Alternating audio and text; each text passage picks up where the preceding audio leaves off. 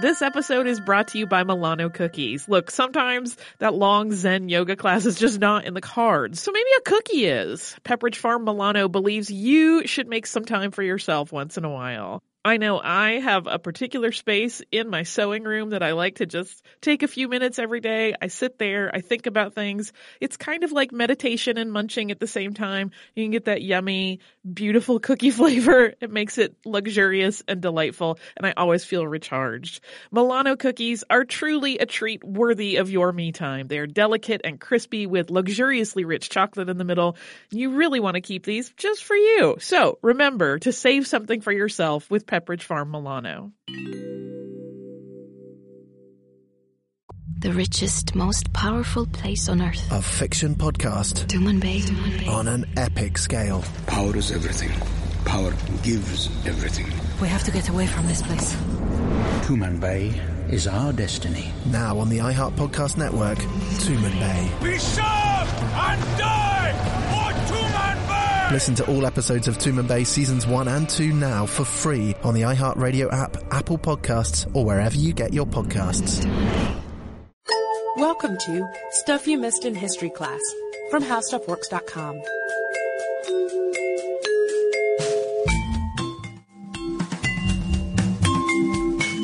Hello and welcome to the podcast. I'm Deblina Chakraborty. And I'm Sarah Dowdy. And some big stories from history just never really seem to go away. And the story of famed aviatrix Amelia Earhart and her mysterious disappearance is truly one of those stories about studies or research regarding her disappearance just seem to pop up all the time some 75 years now after she and navigator Fred Noonan vanished over the Pacific Ocean while attempting to circumnavigate the globe along the equator.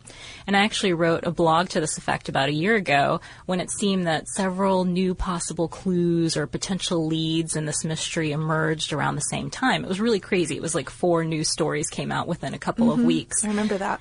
And at the time, none of the clues really seemed to offer any real resolution to the mystery, of course. And this year seems to be just as busy, though, on the Amelia News It really, front. yeah, it really does. And in March, for example, the International Group for Historic Aircraft Recovery announced that they'd be launching an expedition this very summer, a renewed effort to find Earhart's plane. And this expedition, which is privately funded, was very big news. You know, going out there finally trying to find this plane, and it's been backed by Hillary Clinton, advised by uh, the Titanic discoverer Bob Ballard, and filmed as a documentary by the Discovery Channel too.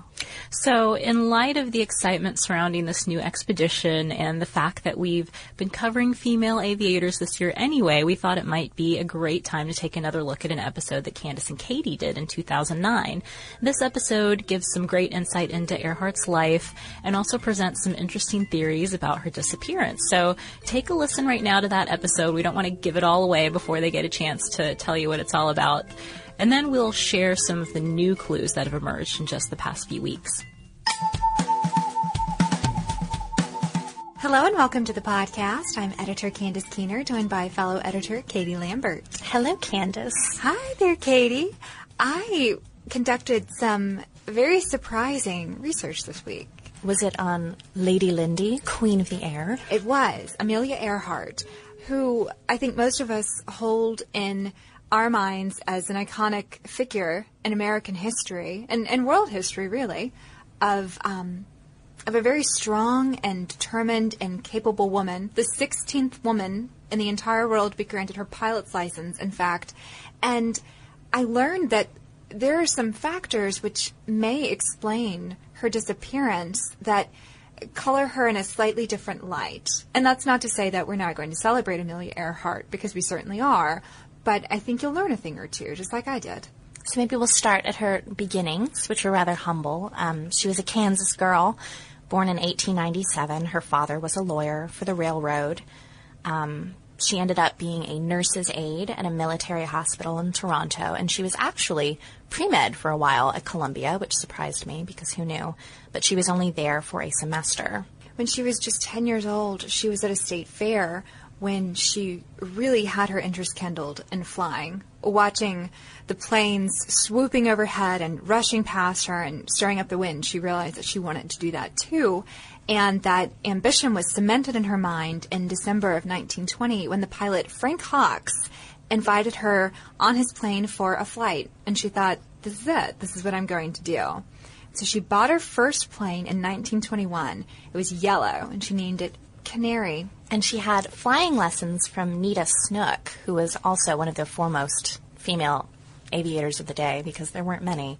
And a, a critic has said that here was a, a turning point for the Amelia Earhart story, for me at least, was that Snook didn't think that Amelia was necessarily skilled enough to become a pilot. Perhaps her ambitions and enthusiasm outweighed her skill. And in some cases, that certainly compensates and it makes up for something you're not entirely good at. But for an activity as precise as flying, of course, you need to have all of your little ducks in a row.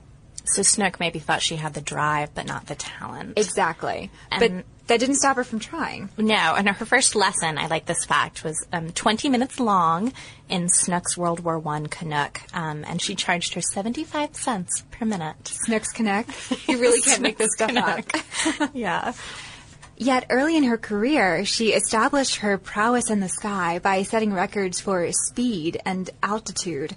And she became, very slowly but surely, a huge celebrity in the aviation world. In 1928, she was the first female passenger on the Fokker Friendship. They flew from Newfoundland to Wales.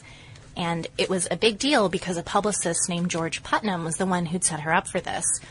And originally he'd been looking for someone else, but that woman ended up not being able to take her place, and Amelia was totally gung ho to go for this trip. And also in 1928, it was a big year for her. She was the first woman to make a solo return transcontinental flight. And as far as her position on the, the friendship flight with Wilmer Stultz and Slim Gordon, for them it was old hat, this type of transatlantic voyage. But Putnam was a publicist as much as a publisher, and he was trying to put a new spin on it. It was the first time that a woman was on board, and she was given the title commander to lend her a sense of prestige. But Amelia was always very clear and very adamant about the fact that she didn't do anything on this flight. She was merely there for company. And one could guess, too, that she was watching and observing and learning what exactly people do to conduct themselves on these long flights. And later, when she would do solo trips, she would remark that the company she kept were the celestial bodies in the sky, and it was some of the most beautiful things she'd ever seen.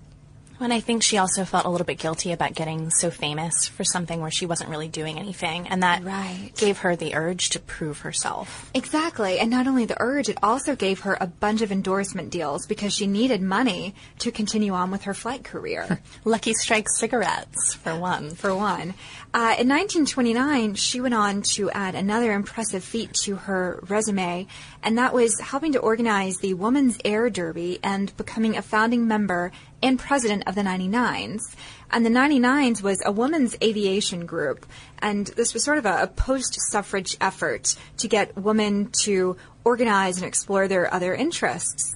And as women were gaining ground in the aviation industry, they found they didn't have a lot of support from their male cohorts. It was seen Surprise. as it was seen as a, a men's world, and they wanted in. And so, by offering each other support and sharing industry news, they could better gain ground, get a better foothold. And one of my favorite things that the 99s did, and I should mention too that the name 99s was Amelia's idea because when they put out a, a call for interested parties, 99 women answered. Anyway, they uh, campaigned to overturn the government proposal that would ban women from flying when they were menstruating.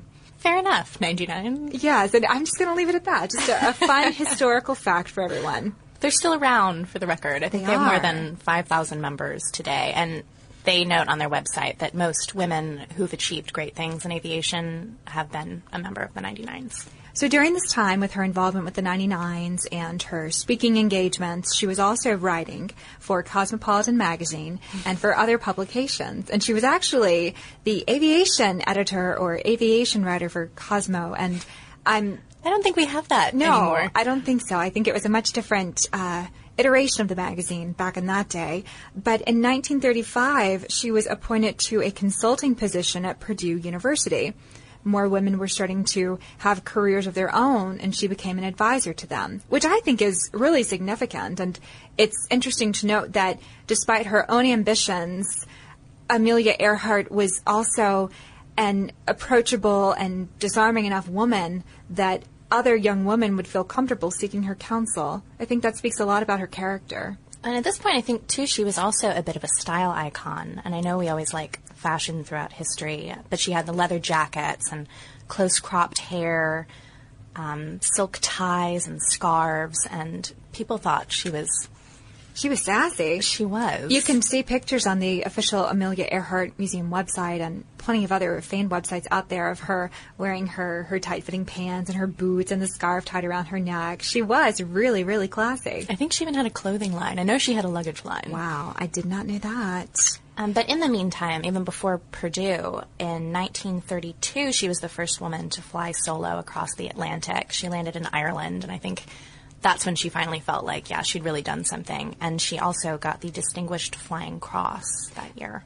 And she was also recognized by President Herbert Hoover with the National Geographic Society Gold Medal. So attention and awards and praise is being showered upon her. And she's nearing her 40th birthday. And at this time, she's actually married to George Putnam. The she rejected him six times yes. for the record before they ever got married. And we should note too that he was actually married when they began touring together and helping to endorse her career together, but he was granted divorce in 1929. So by 31, he and Amelia were an item. And he wrote her a very interest. She wrote him, excuse me, a very interesting letter where she said, "I shall not hold you to any medieval code of faithfulness." Um, to me, nor shall I consider myself bound to you similarly. And then went on to say that if she thought they were honest, they could avoid any difficulties if one or the other of them became too attracted to someone else. So she knew what she was getting into. She did, and she called the marriage a partnership with dual control. And kept her own name. She did. Hey, Holly, we have some exciting news. Yeah, I am wildly excited, and uh, people will have another opportunity to watch me cry at art yeah, you sounded so calm, and it's not a calm situation at all. Uh, our trip to Paris last year was really successful, so we're doing another similar trip this year, but this time to Rome and Florence. It's May 14th through 21st, 2020. And like last time, it is with a company called Defined Destinations, who is planning out this whole trip for us. Yeah, and during that week long trip, we are going to see some of the great art that we have talked about on this show many times, including Michelangelo's David. We are going to go to Tuscany. We're going to visit St. Peter's Basilica. We are going to the Sistine Chapel. So it's going to be a fantastic trip. You can get the whole list of places that we are going and information about booking at defineddestinations.com. Scroll down to the Roman Florence trip with stuff you missed in history class, or come over to our social media. We have posts about it there too.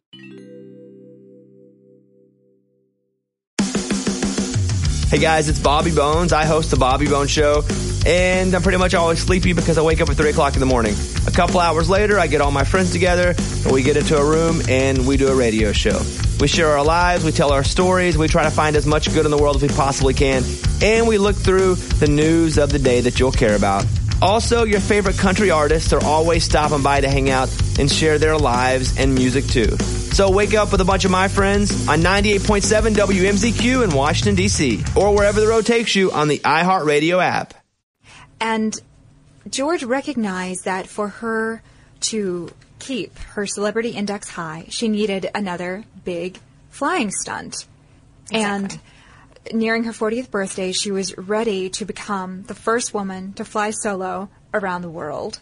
And flying solo around the world had already been accomplished by Charles Lindbergh, but she wanted to show that a woman could do it too. And as a matter of fact, she chose a course that wrapped as tightly around the equator as possible, which extended the journey yeah. just a bit, and also took it through some more uh, difficult terrain. The Pacific Islands, in particular, as we'll soon learn, were quite challenging to navigate. So she started in 1937 on this trip and flew from California to Hawaii, but a tire blew when they landed in Hawaii, which sort of put their plans on hold for a little bit. The plane had to be shipped back to California to be fixed. And she'd been flying in the Lockheed Vega, but switched to the Lockheed Electra, which is better suited for long distance flying. They had to restart her journey in Miami. They decided instead they just go the totally other way this time since they'd already publicized it. Well, and, and plus the winds were more favorable in the opposite direction. Exactly. But they didn't want anyone to know that they were actually having to fly their repaired plane from California to Miami, so they just didn't make any announcements on that one. Right, and looking back now with a historian's eye, you know, you could say it was it was a prophetic bad start, and that you know this maybe was one clue because there are some sources that say that it was her handling of the plane that caused it to scrape its belly across the runway and to to crash. And even though there wasn't a fire, it was very badly damaged. Perhaps it was nerves. I don't know, but she also had on board uh, a man who, again, some critics say was not the best navigation advisor. This was Frederick Noonan, and he'd formerly worked with Pacific Flight Navigation, but had reportedly been let go from his previous job for being a little bit too drunk at work sometimes. Again, some of this is based on historical hearsay, but a lot of historical sources do say that his method of navigation, which was to use celestial positioning, couldn't be relied upon entirely for an around the world flight. Imagine using just the heavens and the sky to guide you. Well, what do you do when it's cloudy? Exactly. And as we'll see, that was a big downfall. And so, picture us, we're back in Miami. We've got, we should be feeling a little bit nervous at this point with that background. And we've already had an accident on the trip. We've got Fred Noonan, who we're not entirely sure about. And they take off and eventually end up in New Guinea on June 29th. And we should note that despite these ominous factors, they'd been doing swimmingly. I mean, absolutely great. This was a trip that was going to be about 29,000 miles, and they only had 7,000 left to go. They'd knocked out a substantial amount of the mileage. I mean, we're talking about uh, crossing over South America and Africa and India and Asia, Australia, and it was very carefully charted as to where they would stop and refuel. And their next stop was Howland Island. Howland Island. Which is more than, I think, 2,500 miles away from where they were. And Howland Island is more of an atoll than an island. It's teeny tiny. It's teeny tiny. Uh, it's about a mile and a half long, a half mile across, and she wasn't even going to be able to uh, get to the island exactly without the help of the U.S. Coast Guard. So she had plans to meet this U.S. Coast Guard cutter named the Itasca nearby, who would help give her exact coordinates and refuel her and allow her to rest for a while. So they take off on July 2nd for the Howland Island. And that's when things start to go terribly, horribly wrong. The last positive sighting of them was over the Nukumanu Islands by the Itasca. And the Itasca was attempting to communicate with Amelia and Frederick with a two way radio. Amelia didn't know Morse code. She wasn't comfortable using it. And furthermore, she didn't necessarily have all the equipment that she did need. She had an antenna and she had radio equipment that operated on a certain frequency, but the frequency she was using wasn't the same one necessarily that the Coast Guard was using. And even when they did get on the right frequency, they didn't seem to be getting each other's messages. She couldn't hear them. And her last message to them, I think, um, or what's usually recorded as the last message, said, We must be on you but cannot see you, but gas is running low. Have been unable to reach you by radio. We are flying at a thousand feet. And the Coast Guard couldn't get her to switch to Morse code, which they preferred to communicate. It was much more exact because, like you said, she didn't have the capability to get the messages. She didn't have the right equipment. So essentially, the two parties are incommunicado at this point. Conditions are incredibly overcast, so Noonan isn't able to help guide them. And then nothing.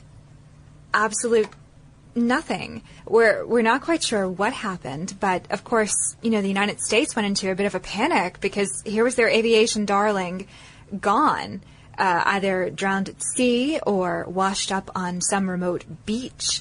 And there was a very, very extensive rescue attempt undertaken. The biggest one yet at that time. Yeah, $4 million, and it covered about 250,000 square miles in ocean. And it was called off in July 1937. And here's the real kicker for me. This is so interesting. because Amelia Earhart was officially declared dead on January 5th, 1939, and Noonan was declared dead in June of 1938. they didn't want to give up hope on They didn't, right? They really didn't want to let her go. And she Putnam was the Golden especially. Girl, Exactly. right? And and Putnam too. I mean, that was his wife out there. And she'd written to him before she even left on this monumental voyage. Please know, I am quite aware of the hazards. I want to do it because I want to do it. Women must try to do things as men have tried. When they fail, their failure must be but a challenge to others. So that brings us to what exactly did happen to Amelia Earhart.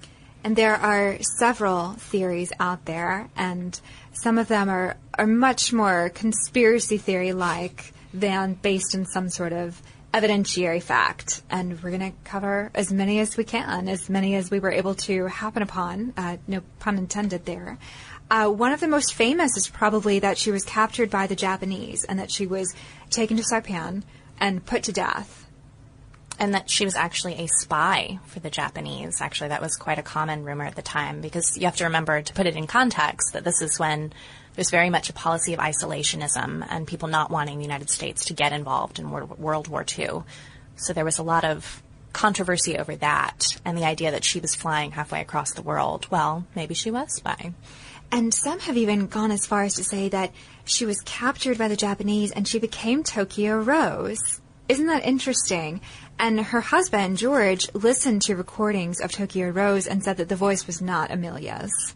Hey listeners, I wanted to tell you about a new podcast from iHeartRadio called The Women, hosted by Rose Reed. It is a fascinating and deep dive interview show where Rose talks to changemakers and disruptors and she finds out what really drives them. So she will ask each of them, what was your first stand and how do you navigate success and failure? And really, what's the cost of fighting for others? These interviews are really personal and they're candid and sometimes they're a little bit crass, but they are always really enlightening. You can listen to these firebrands and take away lessons that will help you navigate your own life and forge your own path. The debut season includes women like Valerie Plame, the former CIA agent who is now running for Congress, and whistleblower and pediatrician Dr. Mona Hanna Attisha, who exposed the Flint water crisis and became the center of a swirling, swirling amount of problems, uh, and the legendary Buffy Sainte-Marie, 60s songwriter and activist. Uh, I have personal interest in this show because I adore Rose and I executive produce it, and I think you're really going to enjoy the way that she gets into these conversations that feel like two friends talking, and they are an absolute delight. So subscribe to The Women on the iHeartRadio app, on Apple Podcasts, or wherever you get your podcasts. Family secrets. It turns out that just about everyone has them, which accounts for the incredible outpouring of community and sharing of these stories that's happening as a result of my podcast, Family Secrets. My name is Dani Shapiro, and I'm a writer, author of the instant New York Times bestselling memoir, Inheritance, which I wrote after discovering a massive secret that had been kept from me all my life. That discovery changed my life in good ways and hard ways and led to this podcast. I hope you'll join us for some incredible conversations about family, identity, and what happens to both when the secrets that have been kept from us and the secrets we keep finally come to light. Listen and subscribe on the iHeartRadio app, Apple Podcasts, or wherever you listen to your favorite podcasts.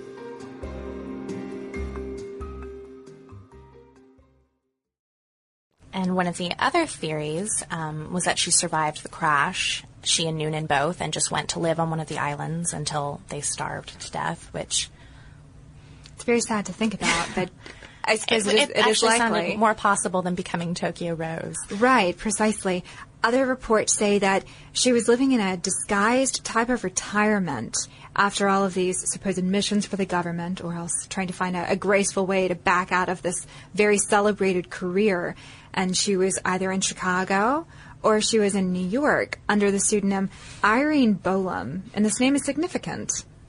It was supposed to represent, I believe, the latitude and longitude Of- where she was supposed to right, end up. Of, of the name of a beach Yeah. where she was supposed to have landed.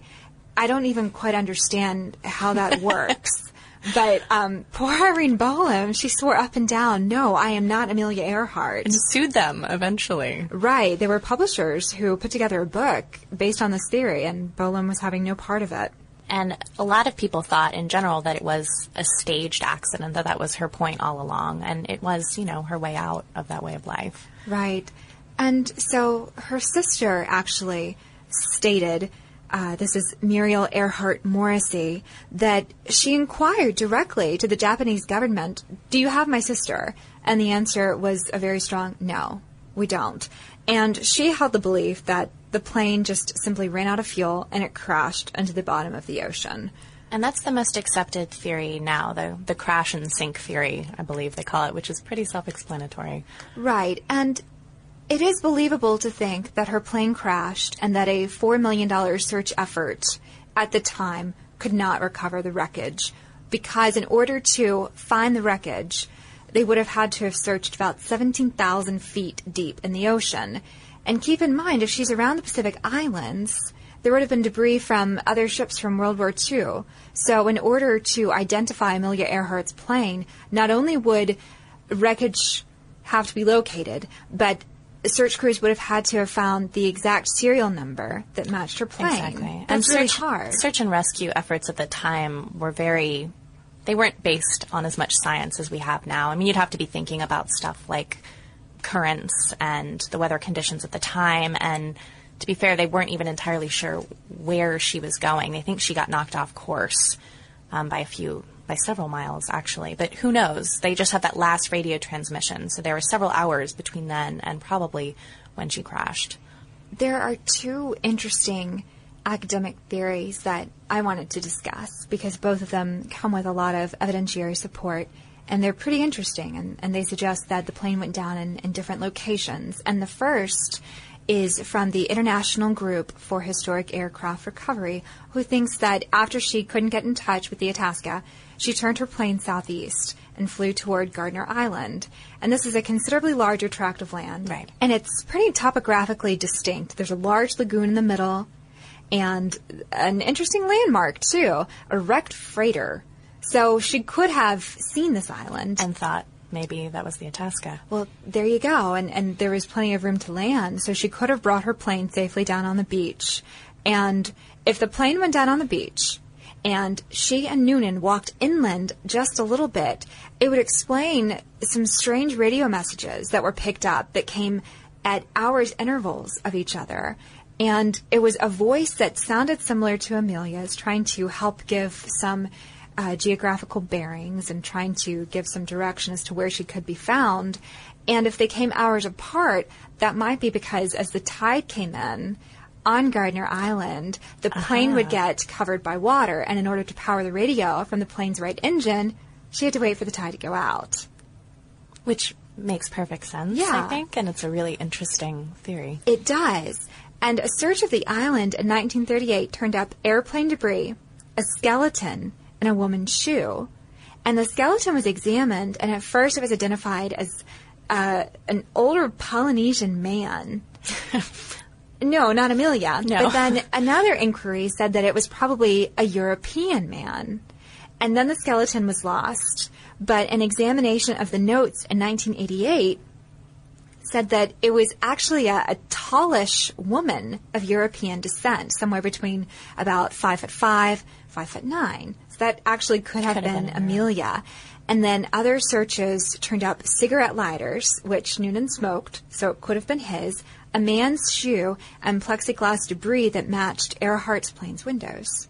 You have to wonder what happened to that skeleton. I know, I know. Well, and this information seems pretty convincing, so I was pretty much sold on Gardner Island, and then I read about Until. until I read about this other theory, which is that in 1945, Australian soldiers on the island of New Britain were traipsing through the jungle, and they found wreckage of a plane, and it was practically overgrown by all the foliage. It was so dense they could barely get to it, but they managed to get uh, a, a piece of the plane and a map that they found near it, which had some numbers written on it 600 HP, S3H1, CN 1055.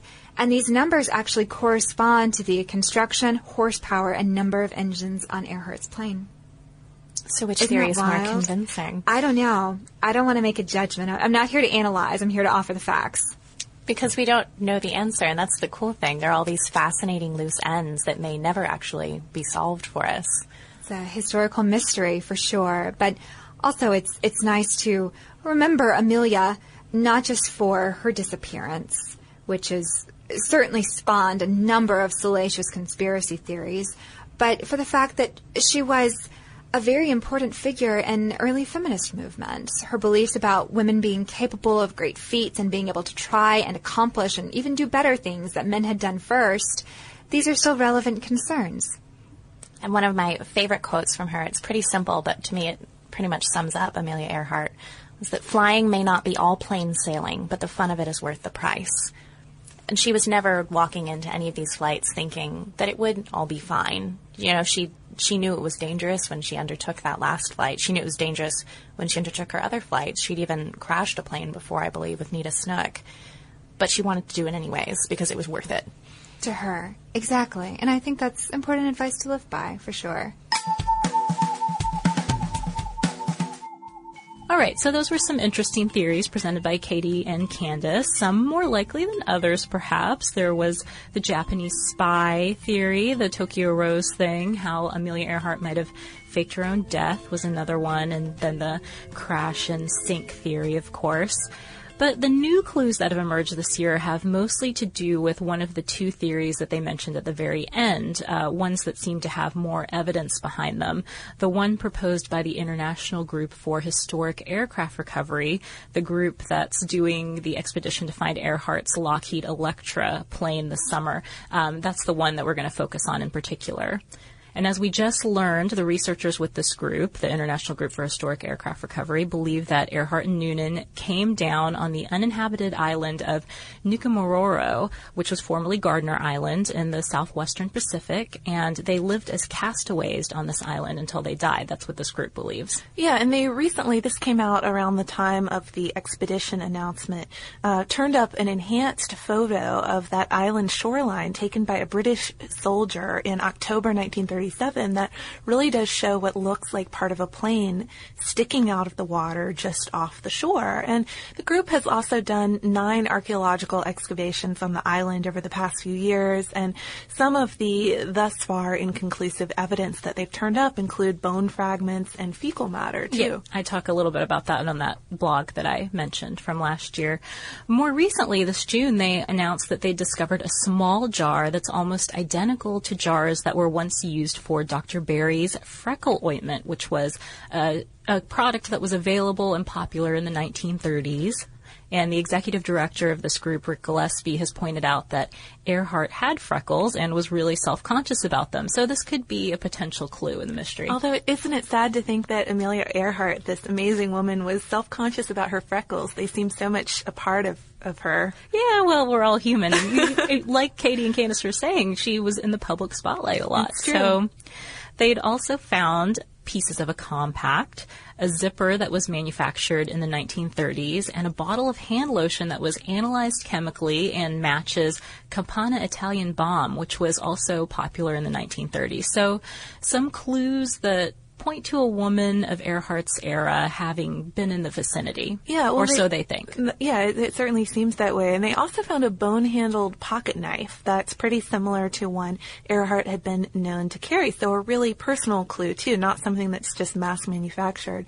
So those are some of the recent finds that have come to life. And the other new piece of information that's come out regarding Earhart's death has to do with those radio signals. Um, Katie and Candace discussed them a little bit that were floating around right after Earhart's last confirmed in-flight radio transmission. Yeah, there were actually dozens of radio transmissions detected in the hours after that last in-flight message, and people knew about them at the time. I mean, they were in the news, they were in the headlines, but according to Discovery News, when the official search for Earhart and Noonan failed uh, mid-July of that year, around July 18th, I think, these transmissions were basically dismissed as being bogus.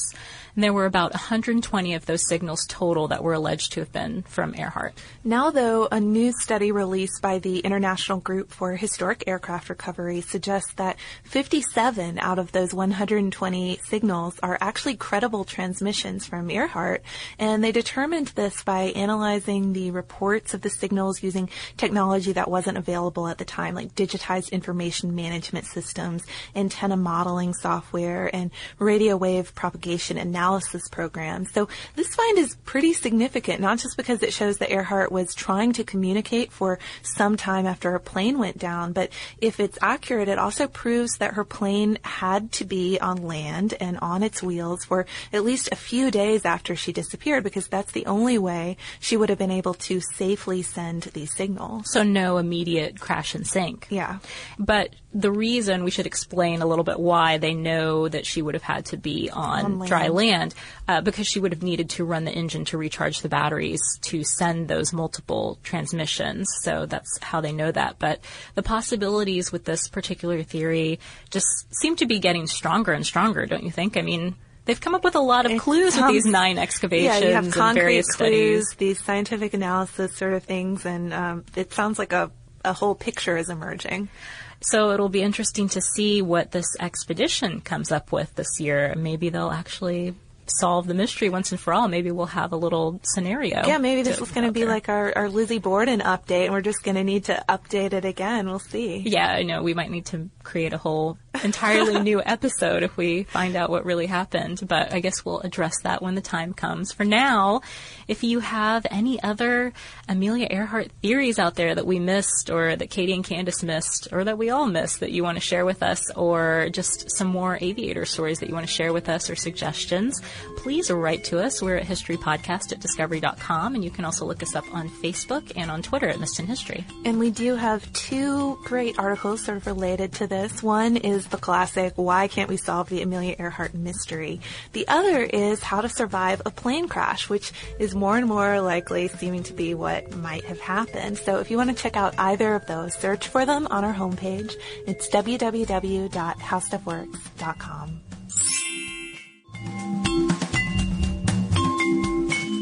For more on this and thousands of other topics, visit howstuffworks.com.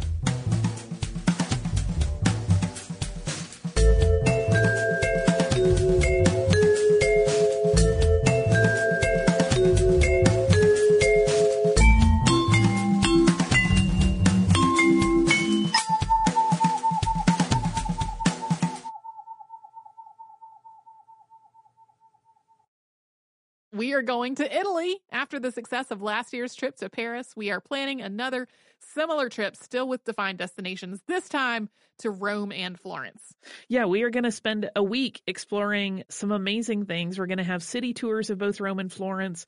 We're going to see the Roman Colosseum, the Vatican Museum, and the Sistine Chapel, St. Peter's Basilica, Vatican City. This is just a tiny fraction of all the stuff we're going to get to do. Yeah, it's May 14th to 21st, 2020. And to get more information, go to defineddestinations.com and scroll down to the Rome and Florence trip with stuff you missed in history class. Hey, it's Laura Wasser, host of the All's Fair podcast on iHeartRadio. I'm a family law attorney, which is really a euphemism for a divorce attorney, and I've been practicing for over 20 years. I've learned some very interesting things along the way, and I can tell you that when dealing with matters of the heart, rules seldom apply. With advice and anecdotes from many of my friends, some of whom may be celebrities, as well as the best legal, financial, and mental health professionals in the country, our goal is to educate, enlighten, empower, and entertain you on the way to a better understanding of how relationships work. iHeartRadio is number one for podcasts, but don't take our word for it. Find All's Fair with Laura Wasser on the iHeartRadio app or wherever you get your podcasts.